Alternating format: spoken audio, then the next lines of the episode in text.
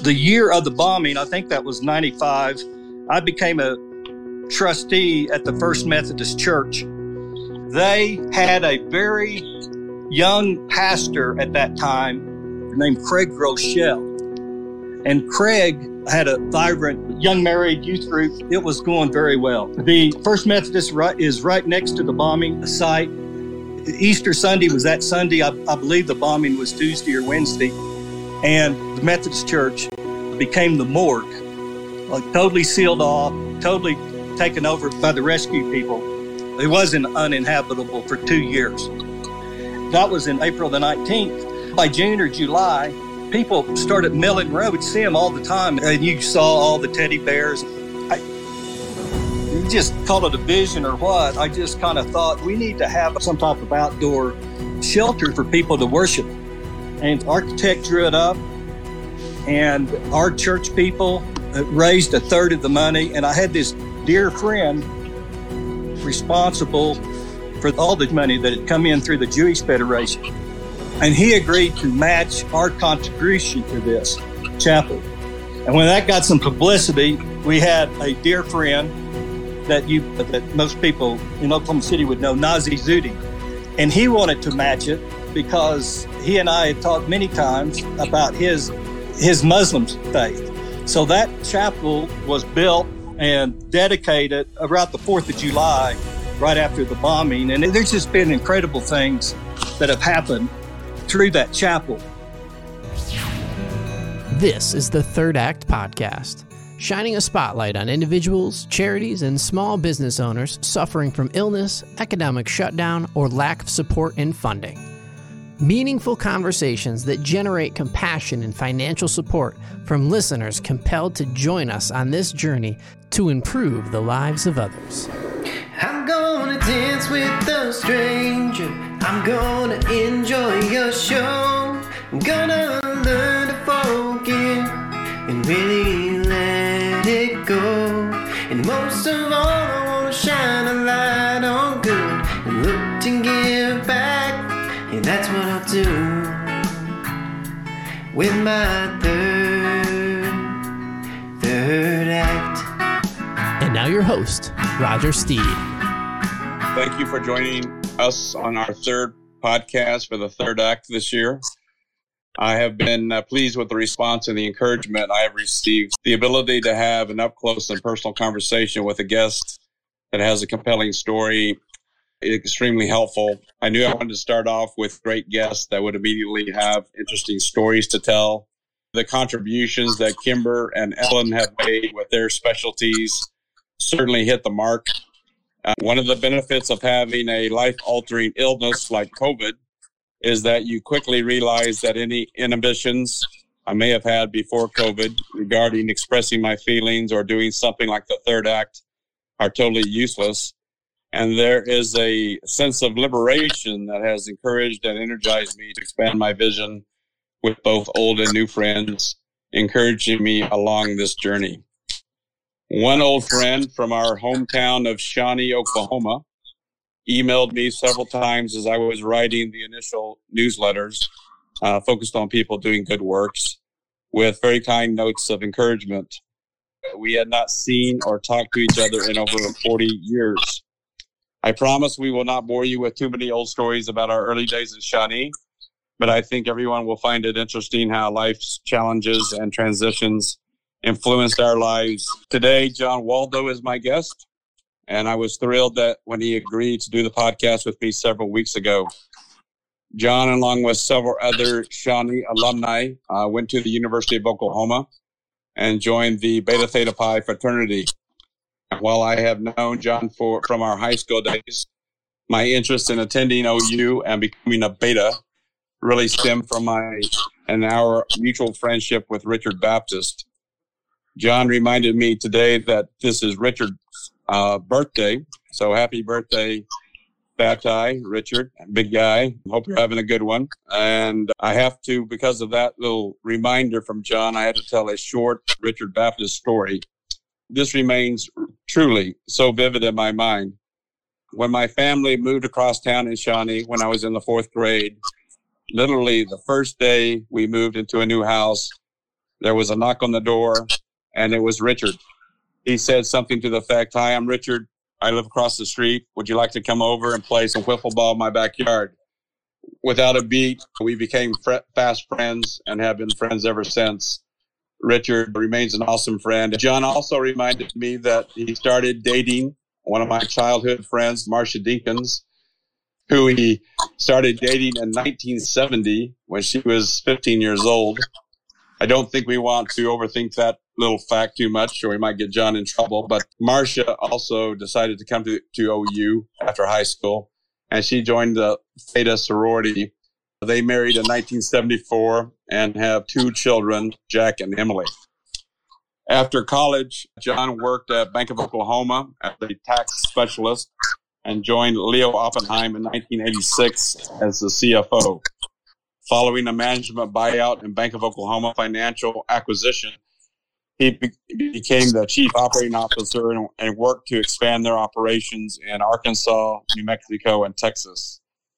Over a 10 year period from 1988 to 2018, he has worked on several economic development projects in, in struggling Oklahoma cities, and those include the Noble Foundation in Ardmore and the Oklahoma University Medical Children's Cancer Center. He has also been working to help struggling businesses throughout his financial career, and he has also found time to spend organizing, assisting, and helping churches in many different uh, denominations either get back on their feet or find financial support following devastating developments.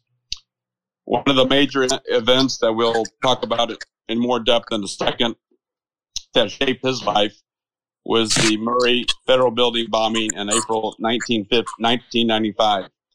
I will get that get that into that a little bit more as the um, discussion continues. With that, John, I want to say thank you. Thank you for coming on the podcast. I know you're doing this uh, recording from Colorado, where the air is clear and the mountains surround you. Welcome to the call. Thank you so much, Roger. And I echo birthday greetings to Bapti. There are several guys that were fraternity brothers in Shawnee. You, Jim Bowles, and Baptist, and Larry Dinkins. And you had the best looking sisters.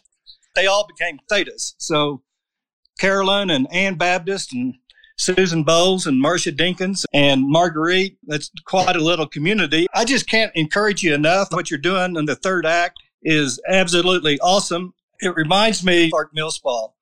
I roomed with Clark, and at that time, both Clark and I were really working on our testimonies. There were some incidents that neither one of us could ever be a Supreme Court uh, nominee, I don't think now. Clark was in between, in years between Roger and me, at OU with us, and we closed every chapter meeting at that time uh, with these words that Paul gave to the Philippians. Finally, brethren, whatsoever things are true, whatsoever things are honest, whatsoever things are just, whatsoever things are pure, whatsoever things are lovely, whatsoever things are good report, if there be any virtue and there be any praise, think on these things.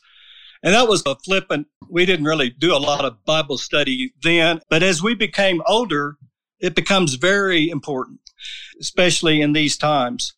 And Clark read the next verse.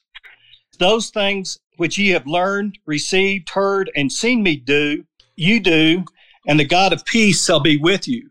And that was really Clark's life. He, during our years raising kids, he went to Tulsa and became very successful, sold his business in 2006. He, he was actually putting things in practice and he was volunteering in the west side of Tulsa. Well, I think they have five public housing units over there at that time and fell in love with these kids over at this at Emerson School.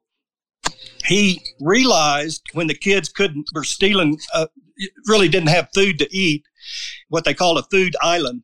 So Clark and 10 of his buddies pay $500,000 and buy a building and turn the building primarily into a grocery store and, and a kitchen and started teaching kids uh, and families in that area how to buy food and how to cook. he got involved in what they call global gardens, where the kids in this public school had gardens. Let me back up. He and I independently got involved in a mission called Halftime. Bob Buford is the guy that started it down in Dallas. He helps people like Roger and me and Clark determine our strengths. And through that ministry, Clark and I reconnected. Unfortunately, Clark passed away in 2013 of leukemia. Marcia and I are taking some couples over to Clark's funeral, which was huge at the First Methodist Church in Tulsa. And I said, Hey, before we go, we got some time. Let me show you where Clark's mission was.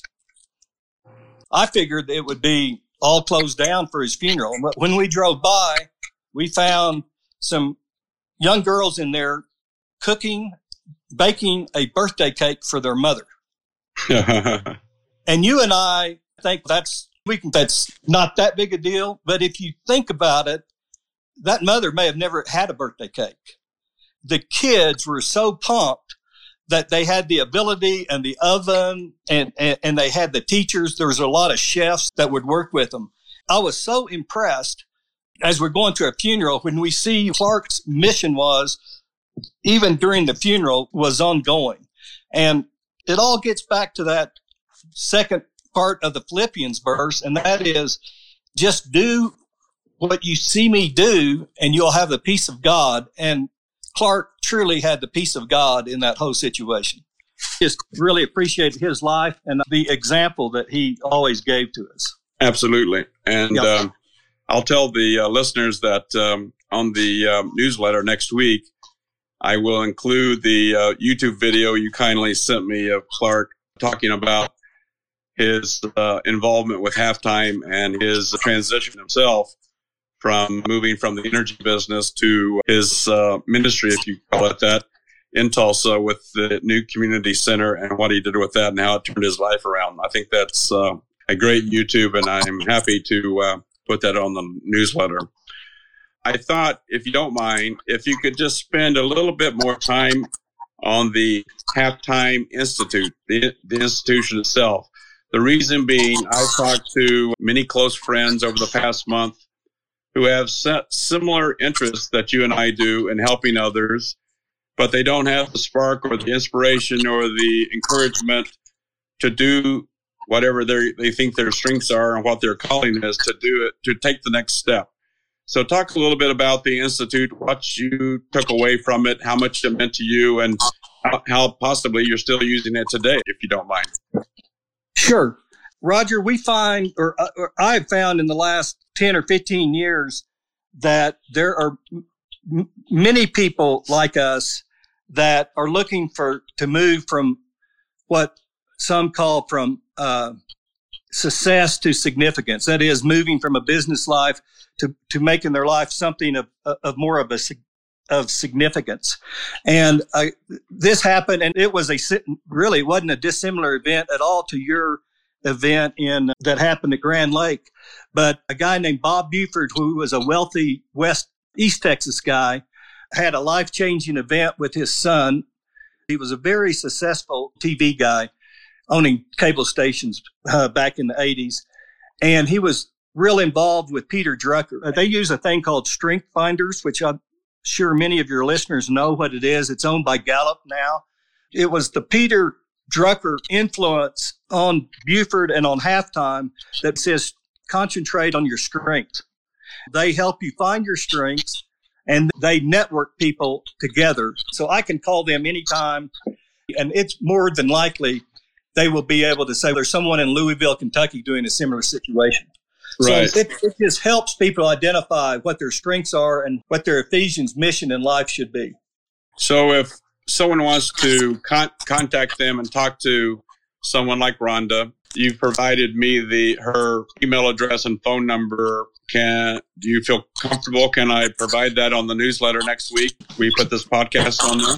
Please provide it. Uh, she's connected. She is enthusiastic there's different similar programs throughout the United States. So it'd be dependent upon where a person is. For example, in Oklahoma City, we have a man who he was an OU guy, older than us, uh, uh, named Bruce Stover. And Bruce God has put on his heart this similar type of mission, and Bruce has started something called Fourth Quarter that, that meets in, in Oklahoma City of people that have been generally successful in business or public world trying to network together to make their community better. I had a question yesterday about the fourth quarter. So, if you don't mind, if you could forward the uh, whatever, if you have any connecting information or that name again and phone number, then I'll put that also on the website next week. We will. We will do that. Okay, we great. Concluding on uh, both Clarks, of course, we want to uh, remember Anne, his wife, and ongoing um, efforts to make the rest of her life as great as she can possibly be. Certainly want to remember her as we go forward. Anne was an is was an integral part of, of it was really the mill spa as Anne and Clark's ministry. They would host halftime couple events in in Tulsa. Both of us would go to help in understanding each other as we have these new missions. Great. It's nice to do it as a couple. You know? Yeah, if, if I'm sure Marsha's Gene is, they're uh, they're the better half anyway. They bring something to the party for sure. If you don't mind, I'd like to uh, shift the discussion a little bit to your involvement at First Methodist in Oklahoma City and the both the before and following uh, sort of aftermath of the Murrah building, federal building bombing, Travis. Sure falling back just a minute on yep. on the strength finders. My strength is i'm an organizer. I'm a networker by by dna it, it was purely a god-driven group effort in this post-bombing issue but it is an interesting story. In 1982 the methodists had a guy named nick harris who was not a traditional methodist. I'll tell that story in a minute but he came to first methodist church Marcia and I would drive downtown on a Sunday morning and go to an old newsstand f- for me to get a New York Times. And we drove by this Methodist church and we saw people coming out with Bibles.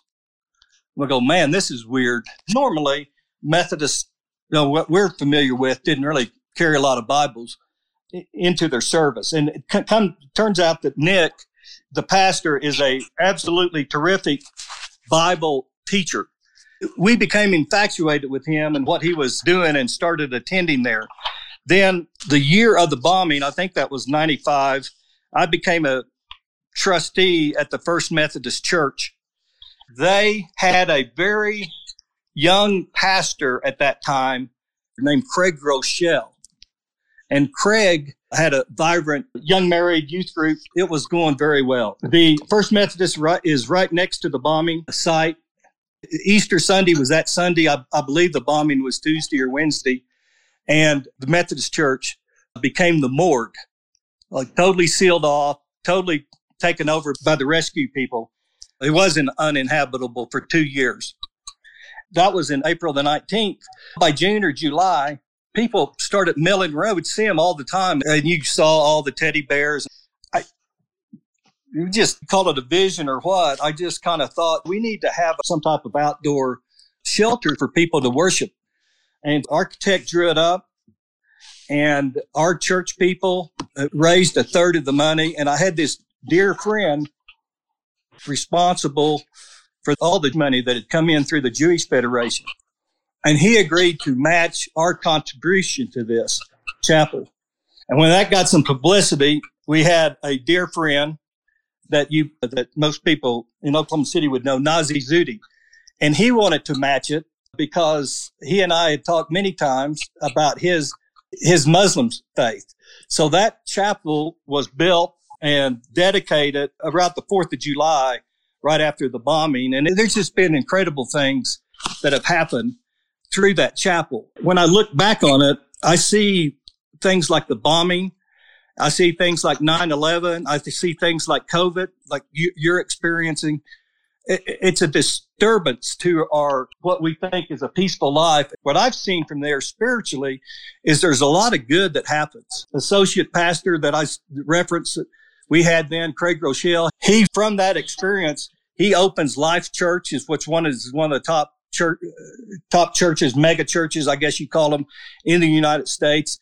He also his church invented this thing called U YouVersion. It's different versions of the Bible that all these kids have on, and me have on their on their iPads. The other part of this bombing that I mentioned is th- there are about six churches in downtown Oklahoma City, and we had huge uninsured losses because insurance would not cover to bring these old buildings up to ADA. It was through the city of Oklahoma City that was extremely supportive and Tom Cole and the Clinton administration that got national rules changed to where FEMA money could go to churches. Great. We're going to be running a little bit close on time, but I wanted to just spend, spend a little bit of the final moment on your Jim Everest scholarship uh, efforts and what you've done there with Bob Stoops, the uh, Oklahoma football coach. Okay. In 1993, Marcia met a, a really special kid named Peyton Johnson. And Peyton Johnson, as I think you'll include the video, back in those days, the mortality rates were not good. But what has happened is these kids survive. Their parents don't have money for scholarships for higher education. And Peyton was our first guy that really ended up being a, a medical doctor. And there are huge needs for higher, for scholarship money. 50 of us got together and ended up sponsoring a scholarship. And we were going to put it in Bob Stoops' name because Bob Stoops has just done incredible work at the Jimmy Everest Center, which was, which is our children's cancer center. Bob, when we went to Coach Stoops, he said, yeah, I'll sure do that, but it needs to be the Stoops Everest scholarship because Jim Everest and Christy Everest had been doing so much to honor their son who was who lost his battle to cancer. So anyway, we get together and my pals get together and we say, "Hey, Stoops, uh, we can do the standard golf tournament." And everybody said, I'll give you more money if I don't have to go play golf for a day or two. Yeah, right, right, right. And and we don't want and we all have our pictures with Stoops on the 14th tee box or whatever it is. And so we ended up with just an extremely cost effective little dinner, and we've done it for two or three years and raised money for these scholarships. Our plan was in uh, May to have an event down at the locker room at OU, and COVID has uh, prevented us from doing that. And so we're short on money this year, but hopefully we can we can get some donations and get the word out on this. I am going to put the uh, the video of Peyton Johnson on the newsletter next week, so our listeners can uh, listen to that. It's very enlightening and very I don't know encouraging from the standpoint of a recipient of a scholarship and how appreciative he is of getting financial help and is uh, giving back through his medical profession conclusion, I would say that with the scholarship program, John, if you have a date planned, please let me know. I'll make our listeners aware of that and our readers, and we'll try to get some support uh, for any sort of scholarship drive you may have in the future. So let's try to do that. We'll do, Roger. I, I just can't tell you how much this thing means, the third act. You add a lot of benefit to all of these missions that you followed, and it, it's really going to be terrific. One quick deal about Peyton. Peyton, when he was a kid, like seven or eight, he wanted to make some money to help his mom buy some Christmas gifts. So he made these bookmarks. We, our company bought them and gave them out as uh, holiday gifts. And then 20 years later, literally 20 years later, I'm in Dorothy Haney's nursing home room and in her Bible says never, never give up. And what you're doing is a similar deal. She could remember this. She does. She can't have a GoFundMe receipt as a bookmark. It needs to be something personal. And that's what you're doing is you're providing something personal for people to, to, to grab a hold of and remember by. I appreciate that. We'll continue to uh, try to grow the community. One of the reasons I wanted to uh, have you on as a guest and it's uh, true from the heart. I hope that we can expand our little effort uh, throughout Oklahoma and get more of our friends and connections involved, and so we can do greater good for Oklahomans and people throughout the South Southwest. So, thank you again for coming on. I hope you're enjoying Colorado. Take care. Okay. Thank you for listening to the Third Act podcast. To find out more about who we are spotlighting, how to get involved, or find show notes on today's episode, go to wearethirdAct.com. Learn to forgive and really let it go. And most of all, I want to shine a light on good and look to give back. And that's what I'll do with my third, third.